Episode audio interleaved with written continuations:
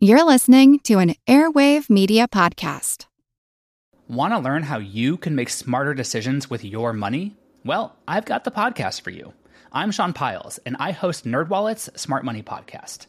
Our show features our team of nerds, personal finance experts in credit cards, banking, investing, and more. And they'll help you make the most of your money while cutting through the clutter and misinformation in today's world of personal finance. You'll get clarity on strategies to help you build your wealth, invest wisely, shop for financial products, and plan for major life events. Listen to NerdWallet's Smart Money Podcast wherever you get your podcasts. As a longtime foreign correspondent, I've worked in lots of places, but nowhere as important to the world as China. I'm Jane Perlez, former Beijing bureau chief for the New York Times. Join me on my new podcast, Face Off US versus China where I'll take you behind the scenes in the tumultuous US China relationship. Find Face Off wherever you get your podcasts. I'm Pat Schulte, and this is the Earn and Invest podcast.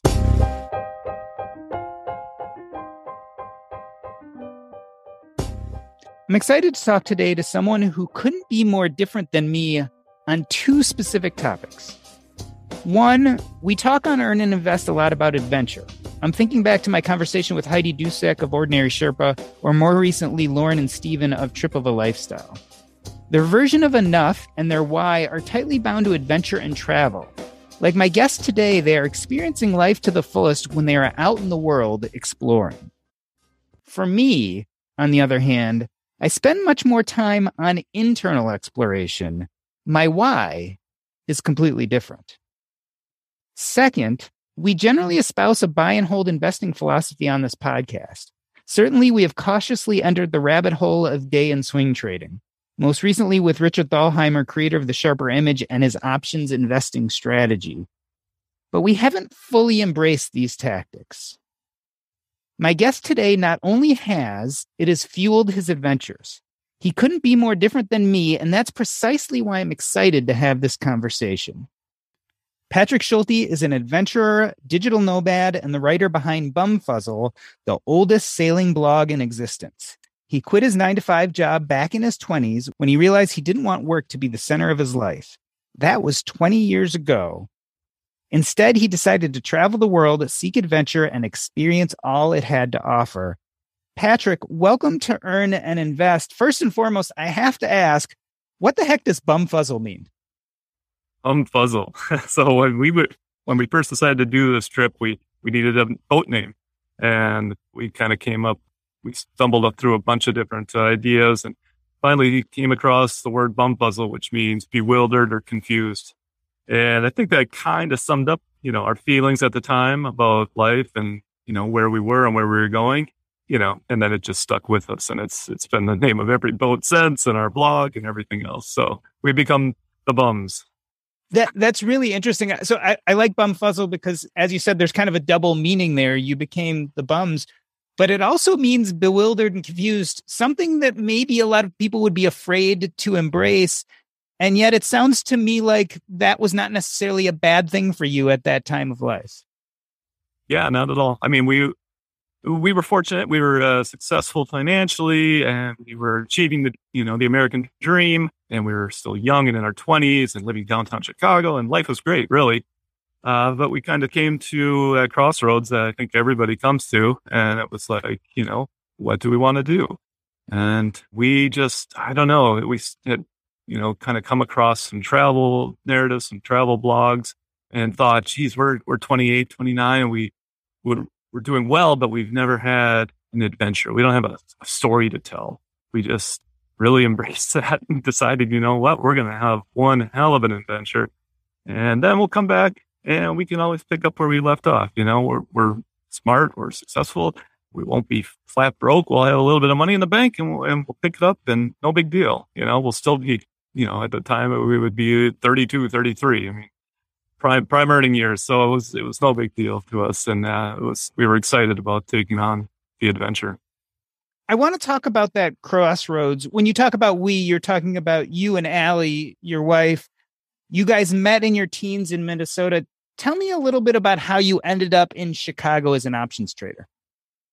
Yeah. So when I was just, I was like a teenager when I decided I wanted to become a trader. I was probably 16 and like saw on the nightly news the guys, you know, when they do the market recap at the end of the day, you'd see the New York Stock Exchange and see the guys in their jackets yelling. It looked exciting. It looked like a great place to make some money. And that's what I wanted to do. And so college, I studied finance and economics. And then after college, or actually, I should say during college, my, I was part of the economics association that took a trip to a place uh, called the Minneapolis Grain Exchange. Tiny little exchange that traded spring wheat primarily. And they had one few, you know, one pit that they traded spring wheat futures in. And I was immediately like, wow, that's amazing. I didn't even know it existed up until that point. And so right after college, I saw a job listing for a, a, pit reporter, just one of the guys that would stand in the pit and watch the traders and, and, you know, make, and then report the trade into his little microphone. And then somebody else would type it in the computer and boom, there it would be on the screen for the whole world to see. You know, so it just kind of went from there. I got noticed by one of the big brokers in the pit. He noticed I seemed to know what I was doing and was actually interested in paying attention. And so he hired me on and immediately took me under his wing. And I, I just got extremely lucky that he was such a, a great mentor. He just immediately started teaching me just everything that he knew.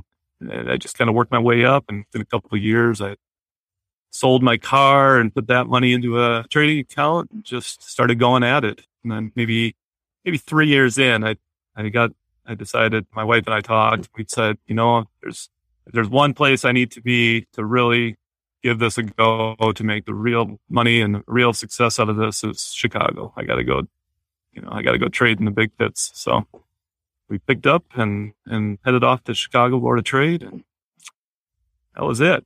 A couple years later, three years later, I'd done pretty well. And we decided then again, time for another adventure. So off we went and sailed around the world. So help me understand this.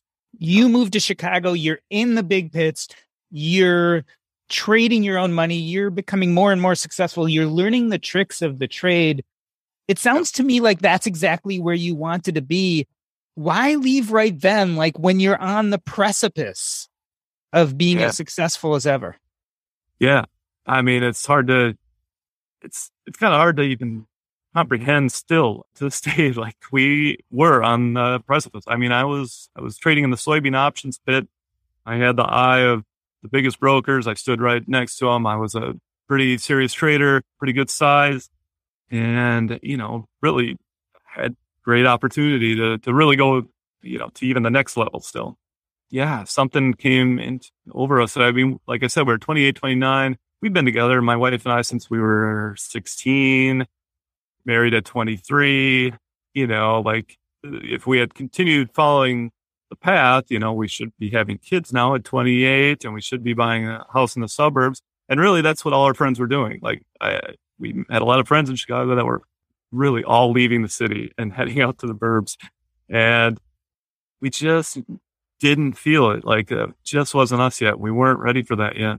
And then again, I was, as a trader, I was home early every day. I was like, I, I was only a three block walk to work. So I walk home. It'd be one the market closed at 150 and I'm home by 130.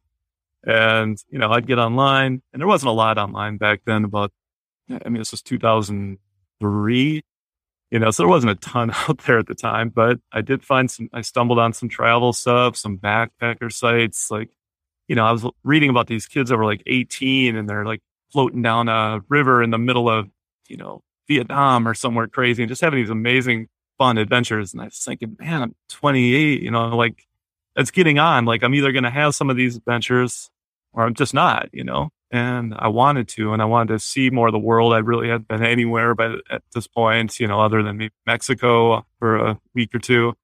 And I just wanted to see some of the world. And my wife, fortunately, was, she's just always there and is always on board with these, with these ideas, you know, fully. So we're a great team. You know, as I hear you tell this story, I wonder, do you would you consider yourself a risk taking junkie? I mean, it sounds like coming out of college, doing what you did, options trading is probably one of the riskier jobs to jump into. You kind of wet your lips in that and you start getting comfortable with it. And then the next thing you know, you're traveling around the world. Eh, is there something about the risk that really kind of excites you? I think there is some search for that in my life. It's hard to pinpoint because I, have done things where, you know, like adrenaline type things, adrenaline sports, whatever, you know, the, the, the, typical stuff, jumping out of planes and bungee jumping and stuff. And that sort of thing just, I expect it to give me like an adrenaline rush. And then I get to the edge of the plane about to jump and I think, oh, I should feel something. and I jump and I don't really feel anything. I'm like, oh, this is cool. This is fun, but it's not like, you know, it's kind of like, where's the adrenaline?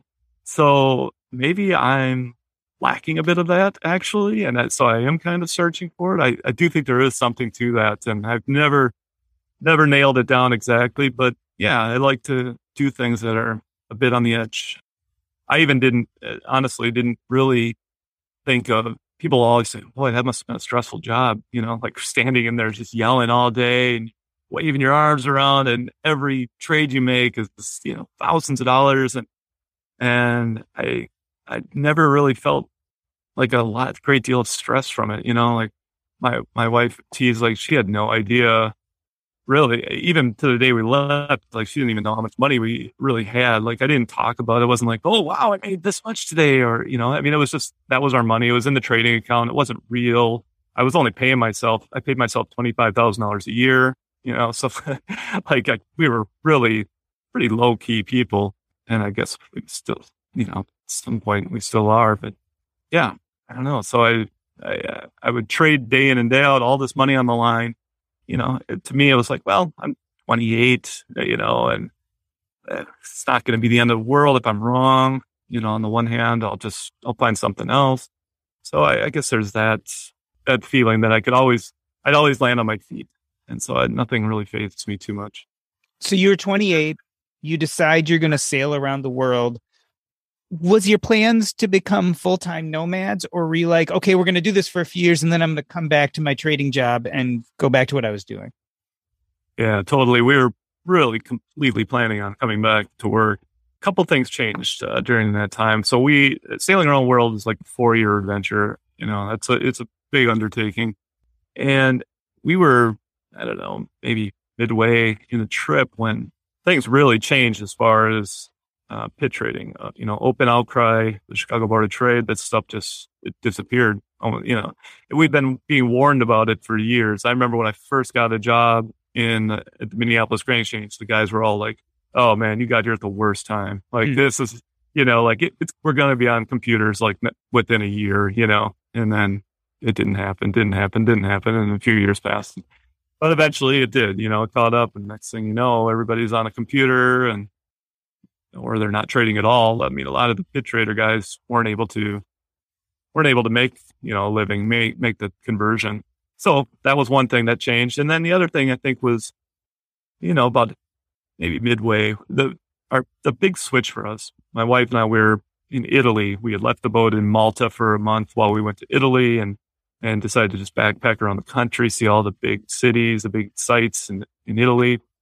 And we were doing that, and we were just like, man, this is great. You know, like there's so much to see and do. I mean, it's just fantastic. On a boat, you see you see a lot of great things, right? But you only see it from the water. You know, you see these beautiful bays and amazing islands and all this, but then you go to some like place like Italy and you've got that, but you've also got you know so much culture and so much amazing things, uh, history and everything else to see inland. So at that point, we thought, you know what, like we're just never going back to normal life. You know, we'll, we're going to, and we're to go see all sorts of other things that we haven't seen. Yeah. So we just, we knew about two years in that we were to be, this was going to be our life for, you know, the foreseeable future. We might not have said, oh, for 20 years, but here we are. it's interesting to me because almost when you're talking about that switch, what we're really talking about is someone who said, I'm going to take a mini retirement, right? I'm going to disappear for yeah. a while use money, do what I need to do, then I'll come back and start working again. To someone who, what I would call now is more early retirement or maybe a passive income person. Were you worried about the economics? You're two years into it. You're like, okay, this is what I want to be doing with myself. Was there this thought, how the heck am I going to support myself? There was, but then again, I think I've always had this just just a huge amount of belief in myself and that I've always just known that I'll things will work out and I land on my feet. They always have. It's I just it might be misplaced, but I just always known that you know things will work out.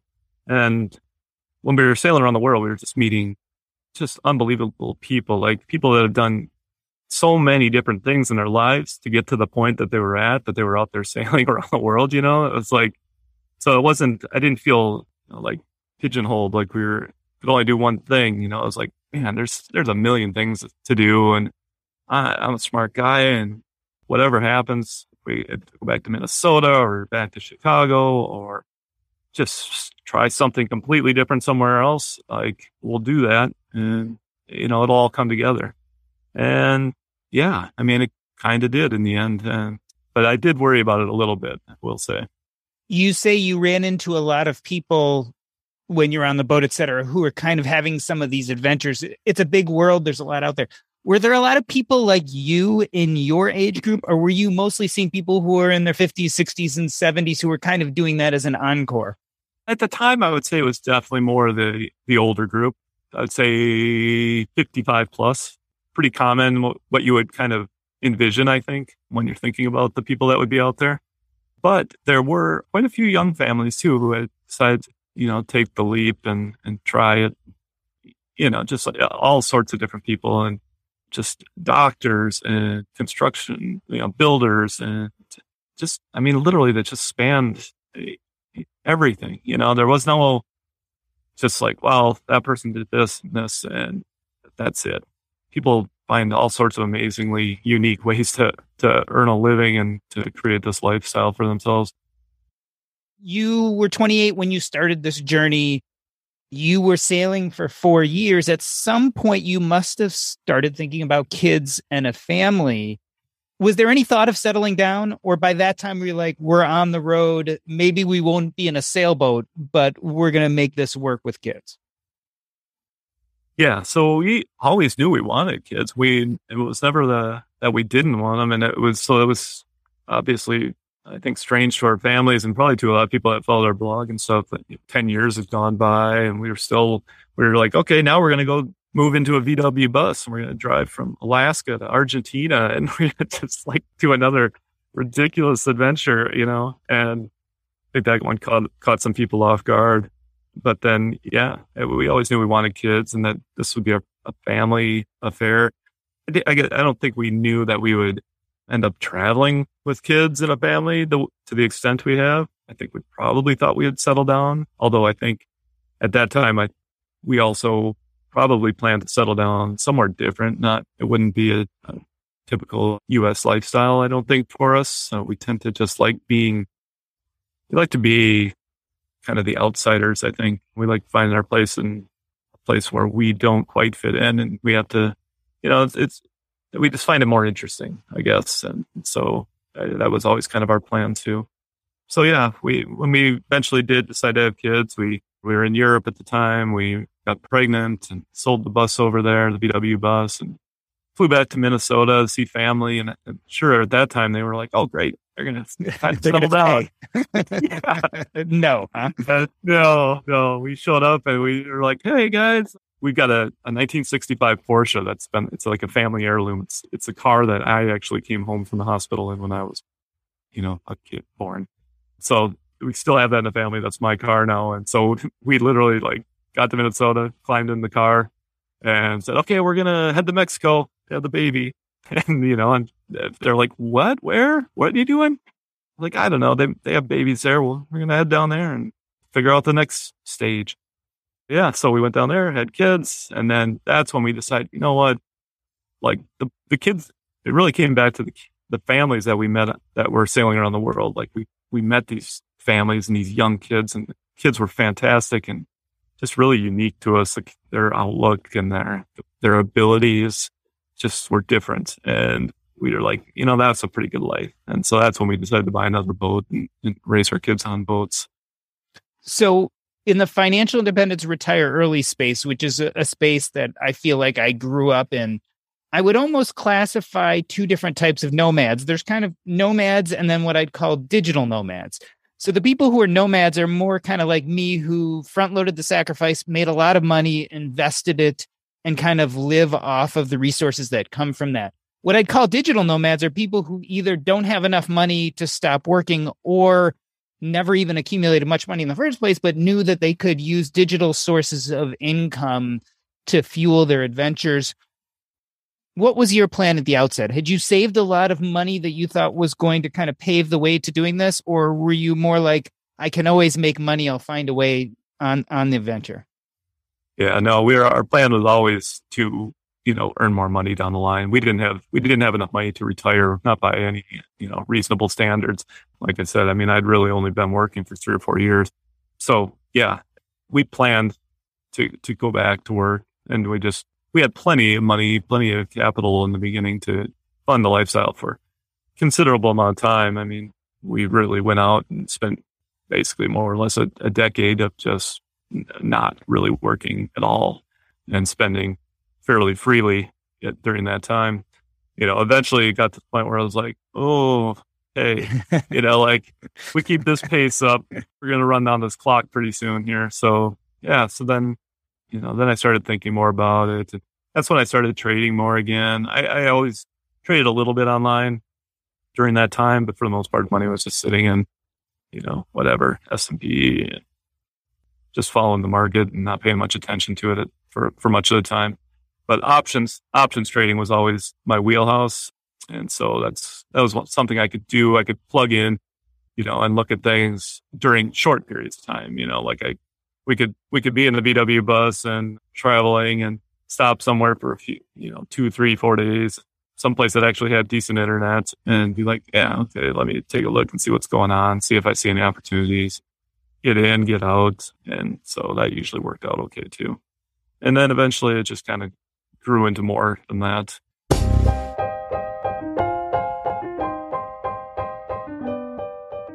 We are talking to Patrick Schulte. He is an adventurer, digital nomad, and the writer behind Bumfuzzle, the oldest sailing blog in existence. We're going to take a short break. I'm Doc G, and this is the Earn and Invest podcast.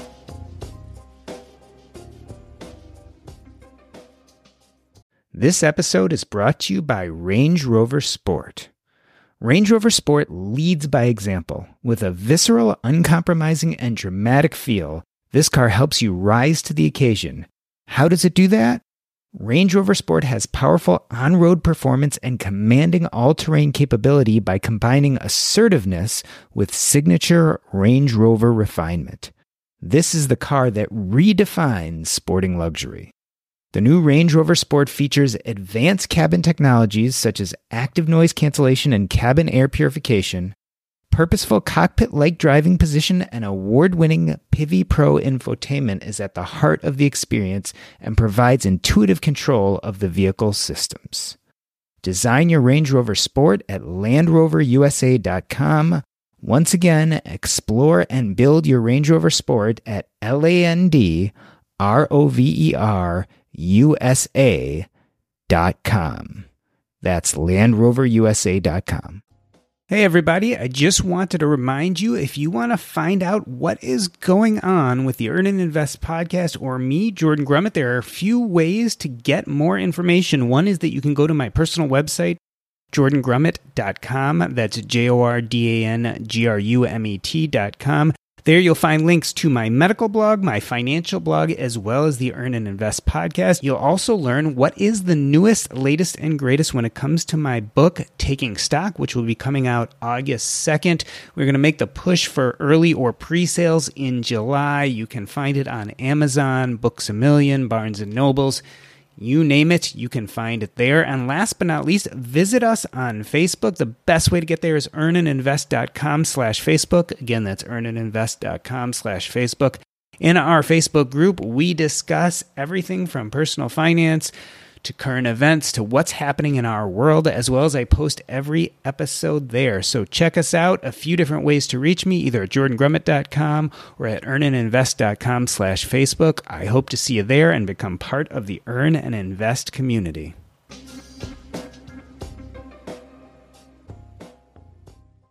Let me reintroduce you. We are talking to Pat Schulte. He quit his nine to five back in his 20s when he realized he didn't want work to be the center of life.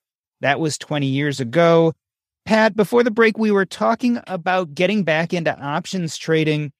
it hits me that when you left your job, the technology was quite different than it would have been four to six years later by the time you said, uh oh, I'm getting down on the cash a little. I better start thinking about making money again. Tell me how the technology had changed and, and maybe how that allowed you to become a, a more avid options trader.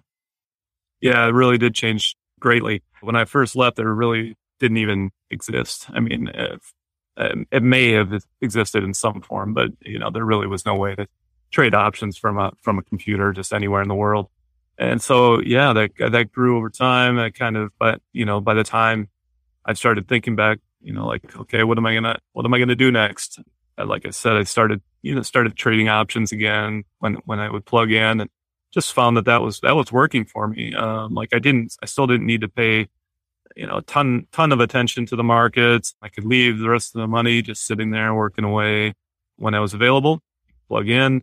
Trading was, it was expensive in the beginning at that time. I think commissions were still pretty, pretty steep and most of the platforms, I think I was using Fidelity at the time and that was just a horrendous platform back then. I mean, there was, I don't even think you could view an options chain. You know, you, you could get like an option individual quote or something. I mean, so it's really evolved and continued to become just easier and easier for guys like me. A lot of people are listening to your story saying, Boy, I'd love to live that life. You were an options trader before all this happened. So you came with some knowledge. In 2013, you wrote a book, Living on the Margin, which describes some of the ways in which you options trade. Do you think this is something that's open to everyone? Like, can everyone follow the path you took? Because I think a big part of your story is this ability to fund your lifestyle by doing some type of digital work. Options trading by itself is complicated. It does take a certain mind, I think, to be able to, really grasp it. But I do think it's something that can be taught.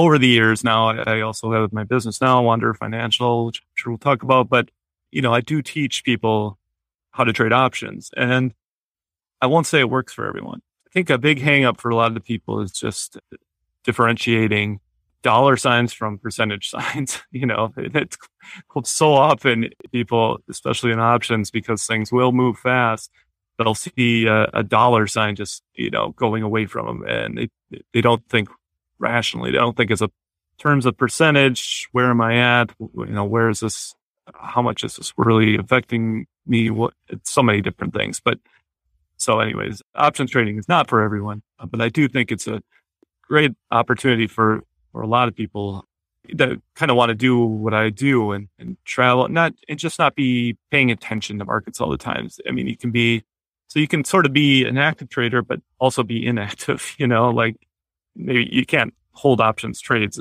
and be inactive. You can't not pay attention to them, but you know, you can also come and go and plug in and plug out.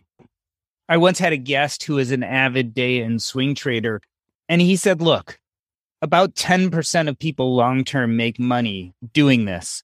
But he said, if you're willing to study and learn, you can definitely be part of that 10%. Do, do you think that's kind of a rational look at it? Yeah, I think 10% is probably a reasonable way to look at it. I think the other thing to remember is that even if you're in the 90%, just you will learn eh, taking away something and learning something new is good too. You know, like you've learned something about the markets. Maybe you learn, wow, I could use options to hedge my, you know, my 401k. When I see the market, you know, you see signs that the market is in trouble or it's topping and you feel like you're overexposed, but at the same time, you don't want to just dump your positions and for tax purposes or whatever. You know, so I mean, there is definitely, I think there's a lot to be learned from just knowing how options work. But yeah, no, definitely people aren't going to just overnight learn it and be able to make money. That's just not the way it works. I find that in my groups that people that really pay attention, really come into like, we've got a daily chat as well. And so people that are really in there plugged in and asking questions and really trying to learn it, like within about yeah, two, three months, like they've, they've really got got it down. They understand the lingo. They might not understand like every advanced options technique available, but they definitely understand, you know, puts and calls and long and short and, you know, just the different basics. And I think that serves them well. And some of them, some of them really do, do do well. And they like, I think especially like the, the opportunity to profit when the market's dropping. I think we've all seen enough of that in the last, you know, few years. There's definitely some opportunity there when the markets are falling. Yeah, what I love about day and swing trading or what you call fading is that it really doesn't matter whether the market's on the rise or or going down. It matters your ability to spot what's happening and use the charts, et cetera, to decide where to go next. And I kind of like that because a lot of us who are kind of those long term quote unquote investors get really anxious about the market's ups and downs, whereas a lot of the traders oh. See opportunity on both sides. I was going to ask you how much of your current lifestyle is being funded by trading, but I realize you have other businesses. So I guess I would turn this around and say, if you wanted to, would it be quite possible for you to fund your lifestyle right now just by options trading? Yeah, so I mean, I did fund my just off the trading, you know, first for the first decade, and then and then again, uh, probably for probably for the next five years, more or less, before I actually like for the first time, I I really only just kind of randomly offered one day on on my website, like, hey, I, if anybody wants to learn options, I'll teach you some option stuff, and I offered it up to like five people or something. And within like a minute, I got all these emails. And then I was like, oh, wow, there's a lot of people who would actually like to do this. And then it eventually grew beyond options and everything else. But, um, so yeah, now it's hard to say. I mean, now I've got a business. I've got, oh, you know, there's just other things. I've written books. I've got a business. We got trading. I've, crypto came along out of nowhere. And I was, uh, you know, fortunate to, to see some of that. So yeah, there's it's hard to say like, hey. Have you ever been on the cusp of running out? Like, did you ever hit a bad spell where you're like, oh my God, things are going poorly. I might not make it with trading and have to start doing some type of nine to five again. I never have. I never have actually. So that's good. It's kind of fun to be able to think, you know, I'm closing in on 50 now. I'm 48 and it's like, man, this is really all I've ever done. I've only ever been a trader. I've earned some money here and there from other things, you know, writing and whatever. But for the most part, like the markets have been my entire life. So it's, that's kind of, it's kind of fun. So I read your book, Life on the Margin, and I'm fairly savvy when it comes to investing and technical issues. So I can tell you that your strategies definitely take some time to understand. Like you can't just go read this the first time and completely understand what you do. There's a definite technical analysis there. There's a definite science to what you do. I could see it taking months or even years to really grasp it, certainly the way you grasp it, because you've been doing this for a long time. But in the position you're in, now that this is something you feel fairly much a pro or expert at, how many hours a month do you need to spend doing this to support your lifestyle? I think people once it really kind of figured it out, they can probably spend, I don't know, I think it's reasonable to say, hey, 20 hours a week, like would be, you're doing, you're doing some research, you're paying attention, you're going through your, your watch lists. You know, I think you can, you can spot the signals. I mean, obviously after all these years, I can go through a, a watch list and look at the charts and see everything. I can go through a watch list of a hundred stocks in a, a minute or two, right? and, and see everything I need to see.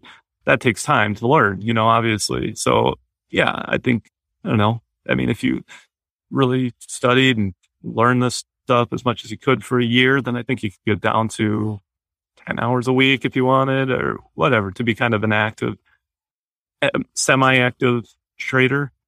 I guess that, that would be, that'd be a rough estimate. I, I don't know exactly. It's a good question. Maybe I should ask my subscribers kind of where do they feel that number is. Yeah, it, you know, it's interesting because we talk, you know, the, the benchmark is the Tim Ferriss five hour work week, right? People really yeah. start saying, okay, life really feels passive. I really feel like I'm winning at the game, right? When I'm spending yeah. a lot less time. 20 hours is like a half time job, no question about it, after a lot of, tra- you know, job training. 10 hours doesn't sound so bad. Certainly five hours sounds wonderful. Here's how I look at it. Like the nice thing is most of the work doesn't need to be done at a specific time like maybe at night instead of watching uh, Netflix or something, spend an hour on looking at the market, you know, and go through your charts. Or when you wake up in the morning and you're having a cup of coffee and uh, nobody else is even awake yet, like you spend an hour then, and you know, it's kind of one of those things. It's like it's a trade. It's a trade off. You know, do you do you really just need to have that super free time, or do you want? Are you willing to spend a little bit of time actually making an effort towards you know money and, and investing and improving yourself. Uh, I think that kind of goes for everything.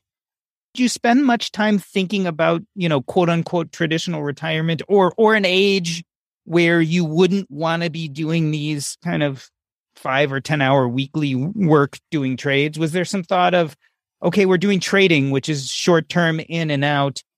Any thought of kind of more investing for the long term and, and, and getting to a point where maybe you didn't have to do this stuff anymore? I mean, I think we all kind of work towards that eventually. For me, this is, it's just what I do and I enjoy doing it. So it's not, doesn't feel like a, a ton of work, you know, kind of, it's, uh, I, maybe if I think, okay, do I still want to be doing this at 60? Eh, maybe not, probably not. So yeah, I mean, I'll continue to invest. I do invest, you know, uh, for the long term. I've got, you know, the buy and hold portfolio, the, the dividend portfolio. I've got my active trade portfolio, you know, so you are kind of always working towards, you know, some goal. Nobody wants to be 90, you know, and plugging away every day. But yeah, I, I don't foresee any big timeline cutoff. I am taking off. Big plan here for the next year is to take off and sail around the world again. My kids are 12 and 10 now. So actually I'm sitting on a boat in Aruba right now, our current boat, but we're just buying another boat that's in Mexico and we're planning to take off and sail around the world again. So I will be just kind of putting, you know, putting it really to work again and saying, Hey, let's see if we can do this and travel the world and actually sail across oceans and, and still, you know, still run this and still do this thing. Let's talk about your kids a little since you brought them up. Tell me how this has changed your beliefs about traditional education. I mean, most people think go to high school, get good grades, get into a good college, go work. Tell me what you're thinking about your kids. Will they need to go to college? Will they need to? I don't know if the word need, it, depends on what they decide to do, I guess, you know, which obviously they're only 12 and 10. So we're not like, oh, what are you going to do with your life? you know, like, come on, start thinking about it. For me, it's great. It's changed greatly. Like I look back and I think, oh man, it, traditional schooling, you know, it's just, I don't know. I try to think now, like, what would would I be able to stick my kids in something where they had to sit there and be forced to learn things that they either weren't ready to learn yet, or they just weren't interested in learning, and yet in being told to sit there for whatever it is, eight hours, and then come home and do more homework. Like we we practice. It's kind of a mix of homeschooling and unschooling, I guess they call it technically. But we we really try to focus on just letting them learn, you know, what they want, focusing on it when they, when they do show an interest in something. And then also just kind of thinking outside the box as far as learning. And for example, I don't know. I mean, like we let our kids, we just read to them, you know, all the time, every night, every day. And they didn't show much interest in learning to read themselves, but so we didn't push it, you know, we never pushed it. And, you know, all of a sudden they uh, like turn eight or nine, which by that point they would have been behind in a, in a normal school, right? They would have been getting all kind of grief from the teacher and whatever. And yet now they just read voraciously. Like they just sit there all day long and read and read. We're just, we're actually on our boat. Like I said, we're, we're moving off this boat into another boat and we had to give away books because we can't take them with us. So we gave away like 300 books to the local school here because wow. we've had so many books on the boat. And it's like, we can't take them with us. We'll have to start the new library on the next one, you know, but yeah, it's, it's a nonstop thing. And so it's, and the other big thing that I, that I like about this lifestyle that it's different is that they learn all these different skills than their kid, than their peers may have learned, you know, they were scuba diving at nine and 10 years old. They're just so good in the water, you know, that they're, they're down there diving wrecks when they're nine years old. I mean, to me, that's just incredible they were surfing at three years old. You know, it's, it's things that these aren't the things that you learn in, in traditional school, but these are like great, amazing life skills, you know, that are going to be with you forever, whereas other things might not be. And then other things, you just, I, because of what I do, I sit down with them. We, we started, they have their own trading accounts. They don't trade themselves, but we, we sit together and we talk about it. We look at their investments. I mean, you know, by the time they're 18, they're going to have substantial portfolios, you know, which I, something that I make a huge deal of in my business and trying to tell other people is just, you know, like it's so important these days because I really believe that kids these days, like they're coming out of college and they do not have the, the opportunities that we had. They're coming out into a world where homes, they can't, you know, I mean, there's a reason kids are still at home at, you know, what, I don't know what the average is now, but 28, 29 or something. I mean, it's crazy to me to think, you know, when we were kids, boom, 18, you could go out, you could get a one bedroom apartment for a few hundred bucks. You could scrape that money together easy, you know, doing any job. And I don't know, it's just such a different ball game for them now with, the, with everything they have to look forward to. So teaching them about finance, teaching them about trading and investing and compounding interest and all these things.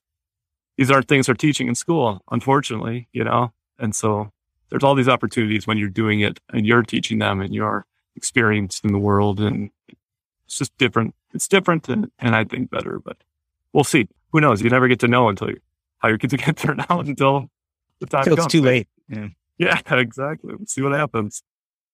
I'm interested in how you guys experienced COVID, right? So, for those of us who are not traveling the world, those of us who weren't on a boat or in an RV, we had major disruptions of our lives, right? Our kids couldn't go to school, they had to school from home. A lot of us couldn't go to our jobs. What was it like for you? It was a disruption, but it was easy for us in a way. So here's what our situation was: we had to actually just sit, just sailed into Puerto Rico, and we were anchored out in the bay and we had to come into the dock one day just because we needed a new battery for the boat. And the batteries weigh, you know, 100 pounds. So you, you pull up to the dock and we're lifting this battery on. And then the, the guy comes up and the dock master and he says, you know, if you leave, we just found out if you leave the dock, you can't come back. Hmm. Like they were, they had locked down and basically that was it. Like you had to stay right where you were. So if you went out to anchor, you were going to stay at anchor and you couldn't come back ashore. All it was pretty crazy, pretty intense. And so we were fortunate and we were just on the dock there at the marina. But it was, I mean, it was like deathly quiet for months, you know, for I'd say, what was it? Maybe three months. We never, we didn't leave the marina. I was able to go out, go to the grocery store, but that was it. You know, the kids never left. We, after few weeks they were able to go like in the parking lot, you know, so we were able to like go skateboard and stuff around the parking lot. But I mean, it was, it was a really intense lockdown there, but it didn't change our schooling. It didn't, so we didn't have these things and we were so used to living together in a small space already, you know, it did to us. It was just kind of a family time. We we had the kids like, oh, hey, take a picture of yourself every day and we'll make a video at the end or something. You know, like we had these little projects and fun things that we would do. But for the most part, like life didn't change a whole lot. It was pretty much what it was. So a lot of us living what I'd call kind of that traditional lifestyle, the non-nomadic lifestyle, we tend to define enough on monetary terms, right? We define a certain net worth or we define enough as when we can retire. I'm wondering in your lifestyle, what does enough really look like to you or, or mean to you? Yeah, so that's changed over time for sure. You know, like when we were young, I mean, it was it was a certain number, and then I think over time, definitely while we've been traveling the way we have, you know, via boats and motorhomes, it's such a small, simple lifestyle. You know, we've got solar panels and our own water maker, and like it, some of the things we do are so outside the the norm, different, and it just simpler. It kind of brings back, lack of a better word, just a simpler time. You know, it's it's different in that regard. So I think we realized many years ago now that you know we can live on a lot less. You know, we're not trying to trying to impress anybody with you know the latest gadgets. We're not trying to impress anybody with our clothes. We're not. You, you, you very much lose the keeping up with the Joneses mentality. You know, that's that's definitely like something that goes out the window real early when you're taking a dinghy to shore and then trudging two miles across town to go to a grocery store and then pack everything to backpacks and then plug them back. And, you know, I mean, it's, it's not a lifestyle like for the rich and famous that, you know, want to look all fancy and stuff. It's, uh, you know, it's, that's kind of how we live now. It's like a simpler life. We don't need as much. We don't even strive for that great amount anymore. You know, there's certainly none of that. Like, man, I hope someday we have enough money that we can have a Ferrari and a, you know, and a huge house. And it's just none of that. You know, it's like we just content and happy with what we have. we don't need a lot. And that's as long as we've got that and we've got a happy family and healthy, like, hey, life is good. Tell us about Wanderer Financial. How did you end up in the financial advice business? Because it doesn't sound like you had planned to be there. Yeah, I definitely didn't. So I have a friend, Nick O'Kelly, who I wrote Life on the Margin with, and he approached me actually. He's like, Do you just get the question all the time? Like, how do you do this lifestyle? Because he was also a, a, wanderer. You know, he he had lived on boats and, and all this. So, and we were the same age, and you know, people would we were we were young, obviously, so we looked. I mean, sure, it looked crazy to people to see us on boats. I mean, we would get it all the time, like, "Oh, are you the crew on this boat?" You know, even though it was a little boat, it wasn't fancy, but people would still just assume like you, you couldn't possibly own this boat and be sailing around the world, you know. And so we decided, you know what, let's answer that question: how how we've done it, what our life, what our outlook is on life, how you might change your life to if this is something that you want to do. Yeah, and so we kind of we, we started out with that, and at the time, I even kind of recommended in the book, like, hey, you don't need to pay for financial advice. You know, that was something we talked about. But then over time, after after writing the book, we just I would constantly just get emails, you know, asking questions about investing and trading and what this person should do with their 401k. And I'm not a financial advisor, so this wasn't what I wanted to be doing, you know, as far as those specifics. But then I thought, you know, eventually I thought, you know maybe people do need help, more help, you know, just learning about what, what their options are, what it's kind of amazing er, to me because I've, I've just always been involved in it. So it's hard to understand how little people actually know about stocks and, and investing and trading and how to even do it. You know, like they, they don't even understand the basic idea of a brokerage, you know, like all they know is that they might know a 401k and, maybe they've figured out the IRA and beyond that, like that's it. They don't know much more. And so, yeah. So anyways, I started out, I just offered up to my, my bumfuzzle people, the followers of our website that I would teach a few people how to trade options. And that got a big response. And pretty soon that just community kept growing and growing. Eventually I took on a partner and we, we just kept growing and, you know, people keep coming to us and it, it's really nice because they all kind of come to us organically. They followed us, followed me through Bumfuzzle they know who I am. I'm, I'm, I'm not putting on airs. I'm not, I'm a pretty straight shooter. You know, I've always, my whole life is, is essentially right there to, to read about. So uh, people come to us and they're, they're very much of the same mentality and wanting the same things from life. So it really becomes this really cool group of people are coming from lots of different walks of life, but all kind of striving towards the same thing, which is really nice. And it's been a fun community and a fun, it's fun to go to work every day and and talk to these people and, and hang out in our live chats and, you know, and answer their questions. So, Pat Schulte, I wanted to thank you for coming on the show today. On the surface, your story is a story about a guy who decided to become a nomad. It's a story about someone who realized they could make income off of trading. But when you look deeper, it's actually the story of someone who decided what meaning meant in their life and then built a financial structure and framework around that. And I think we make that mistake often.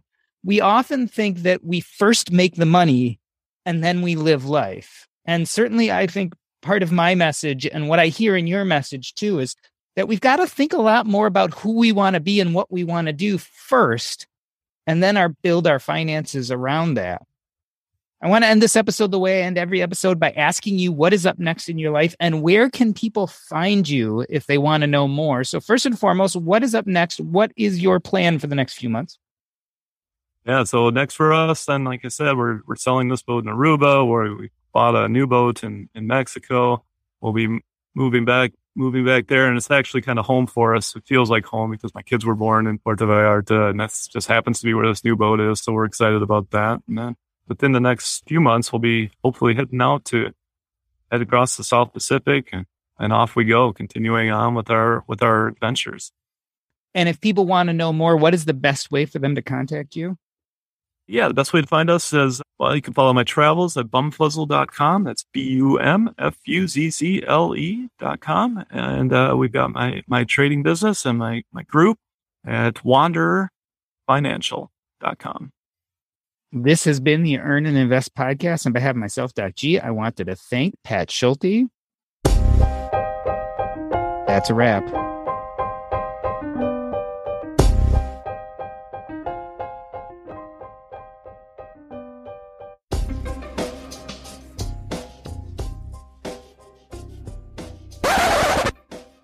Awesome. I usually let the recording keep going as we chat because I, I keep some of this as an after show. Um, is there anything you think we missed or that we didn't talk about that you wanted to talk about?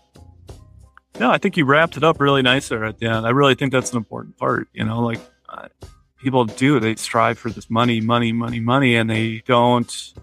Uh, and then they're then they think, yeah, like you said, they're, oh, and then I'll be I'll find happiness in what I want to do with my life. You know, but like, hey, why not? You know, why not find your happiness and what makes you happy? What's your purpose? And find that, then worry about the money. Like you might find that you need a lot less, like like I have. You know. Um, so that's definitely a big thing. I think the other thing, the only other thing I might have touched on is just telling people like, so, not everything has to be forever. You know, like you can do these things. Like, don't be afraid to take off for a year. You know, if even if your job's not going to say, "Oh yeah, take a year sabbatical," like sometimes you just got to say, "You know what? I'm going to do it. I'm taking off. Go do something that you really wanted to do for a year, you know, or two, or whatever, whatever the case may be. You might find it completely changes your life, or you might find it's, oh, I didn't really need that or want that. Like I'm happy with what I had, and you know, you go back to that, and that's all fine. You know, at the end of the day, you're not going to be, you know, maybe it costs you a little bit of money, but uh, I think you know having that story and, and having that kind of under your belt will make make you happier kind of going forward. Uh, I think so often people just get stuck in that, like, I've got to work until, I, until I'm completely ready, you know, 65 or whatever. And they just, and then it's, and it just never pans out, right? Like people get sick, they get yeah. family, you know, family problems. It's just, ah, it just never, it, it works out so rarely. I can't, I wonder what the true percentage is, you know, like, uh, people that have like a big dream for 65 and but maybe they're only 45 like how many of them are going to re- achieve that? I mean it's, yeah. not as many as, as, yeah not as many as people think. My dad died at 40 so like i think a lot about his life when i think about my yeah, life man. and i'm like for sure. it's that you know it's that the thing we struggle with is trying to figure out deferred gratification, saving for retirement, having enough to eventually leave work, be safe, be able to afford your own healthcare, all that kind of stuff, versus right. realizing that time is short and you may not live as long as you think, or you may not have options mm-hmm. later on. So taking advantage of today and, and figuring out that mix is yeah. really hard for people. I think there is yeah. a sub segment which I would put you in from the bit the bit I'm hearing from you. There's a sub segment of people who figure I'll just make it work. And those people yeah. tend to do very well because they do make it work, right? It's already part of their mindset. They're like, okay, this is what I want to do. I'm not exactly sure how it's going to work out, but I'll make it yeah. work. And I think that attitude works really well. Unfortunately, it is hard, and I'm just as bad with this. You know, it's hard to open up our brains to get rid of those limiting beliefs and start thinking, okay, it mm-hmm. will just work.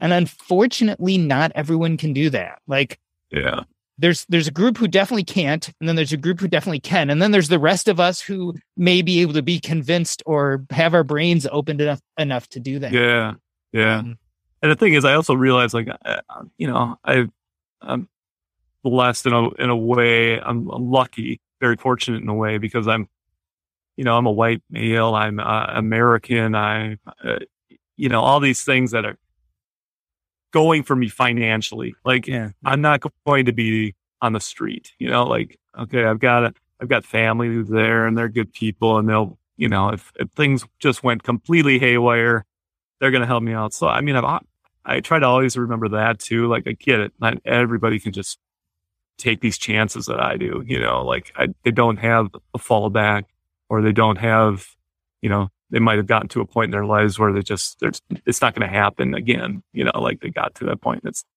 unlikely that it's going to be given to them again if they leave it so i mean i get that so i'm trying to go overboard with that but i you know at the same time I, i'm fortunate i recognize that and so i'm also not going to let that pass me by you know yeah like yeah. i want to take i want to take advantage of that and make myself a happy life, you know.